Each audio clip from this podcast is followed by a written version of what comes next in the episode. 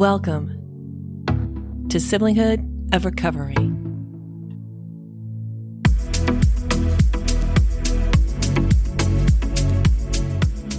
Hello, beautiful recovery people. Hey, this is Angie Reno, recovery mom. And just in case this is randomly the first episode that you ever listen to, I am a mom in recovery.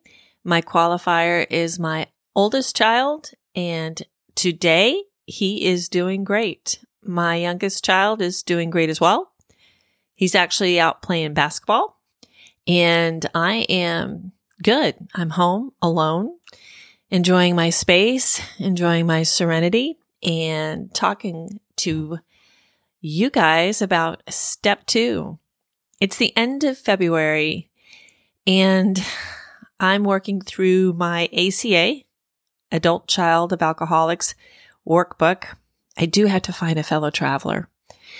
That's one of my to dos this week. And um, as I go through the closing of the month of February, I'm really realizing that step two is so incredibly powerful. There are things about it that are nuanced and layered. And one of the biggest for me is there's an admission, a subtle admission that things are insane. And they probably are if you're in the middle of the chaos. Hopefully you're not, but some of you are. That has to be acknowledged. And we're all in different parts of this recovery journey. It is not a straight path. And um, as we go into the admission of powerlessness, it's part of releasing, it's part of letting go of control. I had an episode of control, uh, episode 15. And yeah, I, basically, I just, there is no control. We don't have control. Maybe we have control of ourselves. I think it takes a long time for us to gain control of ourselves because I do feel, at least in my recovery journey, that there's a lot of self awareness that has to happen as we learn how to control even our thoughts. Like, for example, negative thinking. We were talking about that earlier today. But back to step two, as you are entering your journey of recovery, hopefully I'm talking to some parents out there that'll find this valuable. There is a recognition that where you're at right now is insane. And when you get into a good group that is studying the 12 steps and you're getting into a good 12 step program, you're going to be surrounded by people who say, Yep, I know exactly what you mean. Now, everybody's insanity is a little bit different you have different levels of insanity and you have different levels of need to get you out of that chaos. And step two is an awesome way to do it. I've talked a lot about parenting and parenting books. I've mentioned a few and I'll put them on my show notes again on this episode. But I do feel that there are some leaders out there who do break down the challenges of parents overcompensating for what they feel is a weakness, perhaps, in the child's success by getting involved. There's a whole avenue where we can get into enmeshment, codependency. I'm not going to do that here, but I want to focus on the illusion of having control over situations where you're not actually physically present. And unless you're going to sit with your child all day at school, or you're going to be on the playground with them you know, in middle school, there is a lot of letting go. So the structure that you're hopefully providing at home, and I know that I hoped this when I was raising my first child, is going to resonate with them when they're away from you. I will tell you, I failed at that. And one of the reasons I did fail is because I was taking in a family system from my family of origin and I was applying it to a decade or two later, without having really gone through extensive family system therapy, thinking how, well, I was raised, I came out okay. So my family system must have been okay. And I'm just going to apply the same structure. And I've got to tell you, it, it, it didn't turn out, it did didn't turn out well. Um, but hindsight's 2020. So as I went through this step program for the first time, and I'm actually on the third round of a 12 step program. As I went through it, I'm starting to understand that control was a really big issue in my family of origin. And it became a big issue in the family system that I created.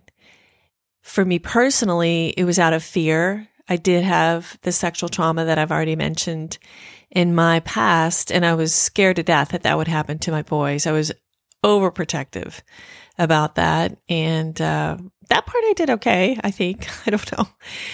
They um, definitely didn't have any sexual trauma in their younger lives. But I didn't do so well on letting go. And I didn't do so well on admitting and seeing insanity when it was around me until it was too late. So the beauty of what happened with my son's addiction and I've had this conversation with them. When you go through this step program, when you go through step two, especially, that acknowledgement of insanity is freeing. So, one of the aspects of the treatment that I have experienced is when I did start going to the step programs, my son was actively using. And I did start learning the steps. And then when I did put my son into treatment, the first couple of weeks was a discussion of how is everything? What are you doing to do the work? What was interesting is there was a, a very quick, albeit uh, gradual, if you were to look at it, a conversational process of getting my own thoughts towards my own family of origin. So here's where this whole podcast comes into the intent the intent for me personally is to share my story and to share a good process with those parents who are seeking to help their qualifier recover. One of the best ways you can do that is to assess your own family of origin. Looking at it with a licensed therapist and understanding how a family system that you were raised in could potentially impact how you are raising your own children is incredibly valuable.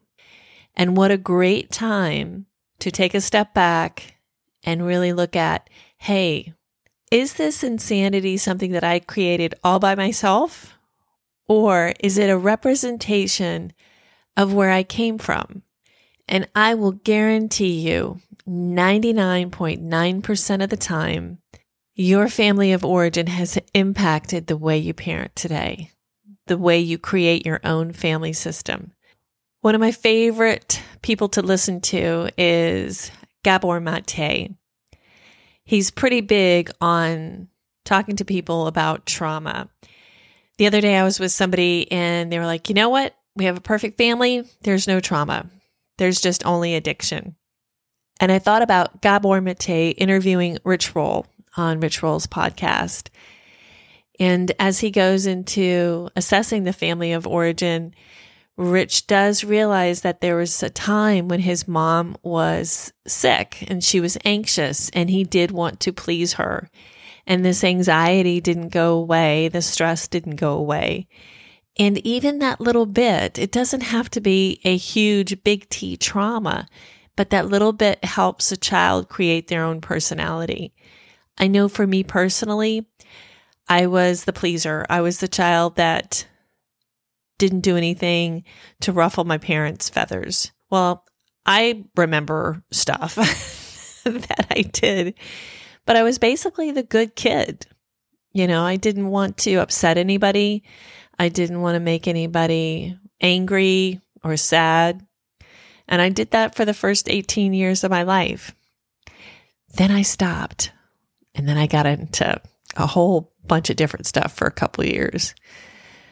So that quest for being the good kid, the quest for being the family mascot, and I didn't even realize it, but I was. I you know, that was my role because of the dysfunction that was around me.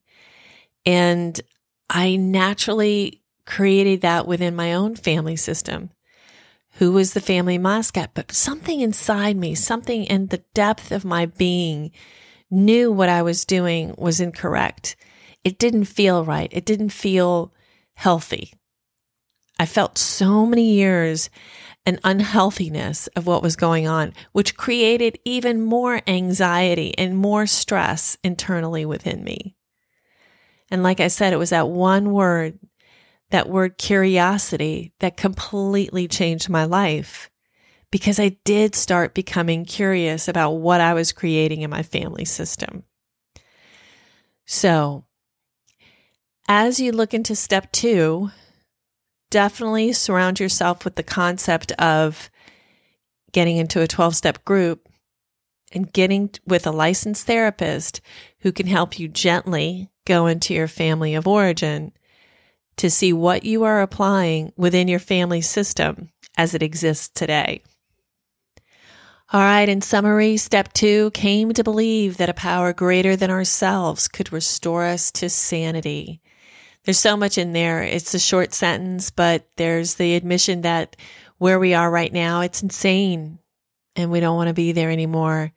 And we're coming to a belief that a power greater than ourselves can help us, that that power can restore us. Restoration's in there too.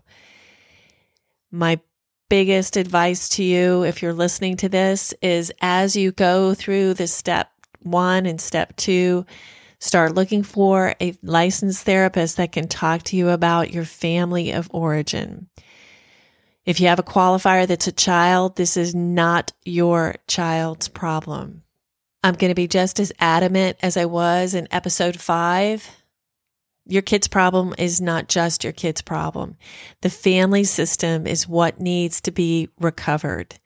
And honestly, this could be one of the best journeys that you ever take in your entire life. It's especially if you have a great therapist or therapy team. So yeah, that's uh, pretty much it. Follow me on Instagram, hit up my website, www.siblinghoodofrecovery.com. There's a lot of great resources there and they're free. And uh, most of all, take care of yourself, be good to yourself, and don't be afraid to learn more about yourself. There's an entire universe inside your heart, your mind, your soul. And if you're listening to this, if you're wanting to get better, if you're listening to all the podcasts and all the people out there that have anything to offer in the meetings. You know, it's obvious that you want to discover what's inside that universe. And I wish you a fantastic journey. Remember, be good to yourself. All right. Talk to you later.